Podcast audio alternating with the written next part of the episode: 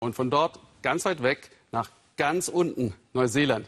Eines der Traumziele für Auswanderer, nicht nur für Europäer, auch für immer mehr reiche Chinesen. Doch in Auckland werden sie zum Albtraum für Einheimische. Sie finden keine oder nur unbezahlbare Wohnungen. Da bleibt für manche Familien nur die Garage zum Leben für 1000 Euro monatlich. Sandra Razzo über Wut im Paradies. Wohin nur mit der ganzen Wäsche? Sarah Kilamate lebt mit ihrer Familie in einem Obdachlosenheim.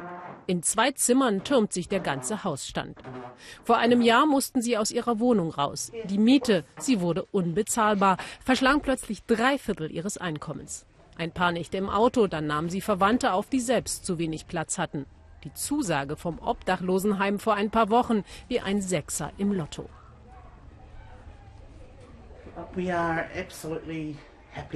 Wir sind total glücklich, dass wir alles hinter uns lassen konnten und hier ein paar Quadratmeter für uns allein haben. Das ist nicht viel, aber doch besser, als in einer überfüllten Wohnung zu übernachten.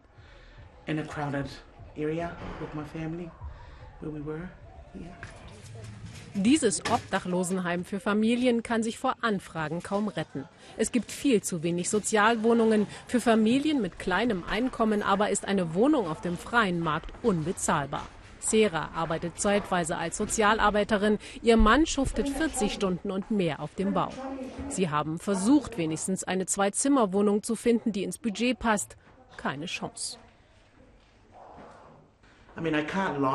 Ich kann die Vermieter ja nicht anlügen. Wenn ich aber ehrlich sage, dass wir zu sechst sind, dann bekommen wir die Wohnung nicht. Sorry heißt es dann, das wäre illegal gegen das Gesetz. Suchen Sie sich woanders was Größeres. Aber wir können uns nun mal nicht mehr leisten. Nur einem von zehn Obdachlosen in Neuseeland kann geholfen werden. Und Obdachlosigkeit hat hier in Auckland viele versteckte Gesichter. So werden Garagen zu Wohn-, Schlaf- und Kinderzimmern. Legal ist das nicht, aber mehr als die Miete für eine Garage können manche Familien nicht aufbringen, selbst mit Vollzeitjobs. Die Mieten sind in den vergangenen Jahren um 25 Prozent gestiegen, die Löhne nur um 14 Prozent. Vielen ist es unangenehm, darüber zu sprechen. Dieser zweifache Familienvater arbeitet als Gabelstaplerfahrer. Umgerechnet 2800 Euro verdient er im Monat. 1000 gehen für die Miete der Garage drauf. Toilette und Dusche nutzen sie im Haus. Wir haben ja auch andere Ausgaben, müssen von irgendwas leben. Ich kann nur hoffen, dass ich mal einen besser bezahlten Job finde. Hier in Auckland ist die Situation besonders prekär. Letztes Jahr kamen 70.000 Einwanderer nach Neuseeland. Etwa 40 Prozent davon blieben in der boomenden Großstadt. In den vergangenen zehn Jahren ist Aucklands Bevölkerung um fast die Hälfte gewachsen. Die Folge, die Preise für Immobilien schnellten in die Höhe. Hausbesichtigung in einer der besseren Gegenden der Stadt. Der chinesischstämmige Makler führt eine Familie herum. Asiaten sind hier Premiumkunden. Vor allem Chinesen lieben das kleine, saubere Land am Ende der Welt. Es ist ein sehr schönes Haus. Warum sind Sie nach Neuseeland gezogen?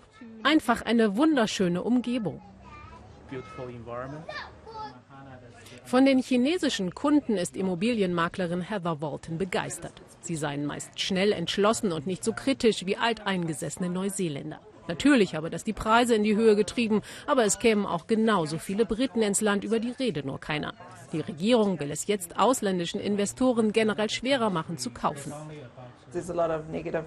Es gibt so viele negative Stimmen in der Presse, die sagen, Neuseeland wird an die Chinesen verkauft. Aber letztlich profitieren doch viele Einheimische auch davon, gerade Rentner, die sich verkleinern wollen. Die Chinesen zahlen gutes Geld und das erlaubt vielen Neuseeländern, sich zur Ruhe zu setzen oder ihre Familien finanziell zu unterstützen. Es gibt ja für alles immer Vor- und Nachteile.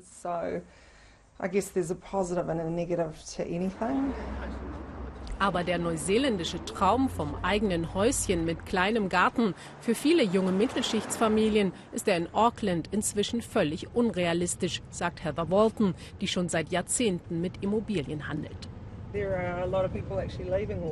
Viele Leute verlassen Auckland, weil Immobilien einfach unerschwinglich sind. Gerade für Familien ist es zu hart, wenn die Eltern nur noch arbeiten und arbeiten, um den Kredit abzuzahlen und ihre Kinder nicht mehr sehen. Was ist das auch für ein Leben? Chinesen empfinden das offenbar anders. Zurück im Obdachlosenheim. Einst hatte Neuseeland einen Sozialstaat zum Vorzeigen, doch dann gab es drastische Einschnitte. Sera Kilamates Familie gehört nun zu den Verlierern. Sie selbst kam als Kleinkind mit ihren Eltern aus Samoa, um hier ihr Glück zu suchen. Die Rechnung ist nie ganz aufgegangen. 5500 Wohnungen fehlen derzeit allein in Auckland. Wir können nicht wählerisch sein. Es gibt so viele, die auf ein Zuhause hoffen. Wir müssen halt warten, bis wir dran sind. Stellen Sie sich vor, eine Familie lebt schon seit einem Jahr hier und hat immer noch nichts gefunden. Still waiting on a house.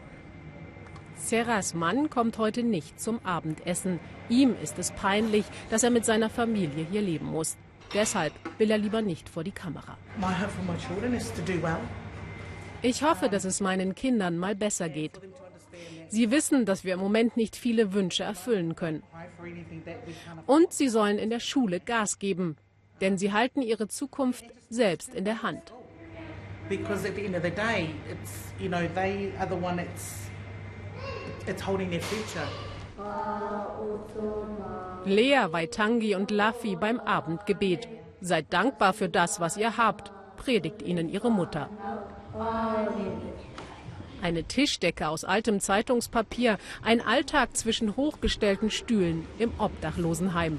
Die Kilamates wissen im Moment nicht, ob sie dieses Leben irgendwann hinter sich lassen können.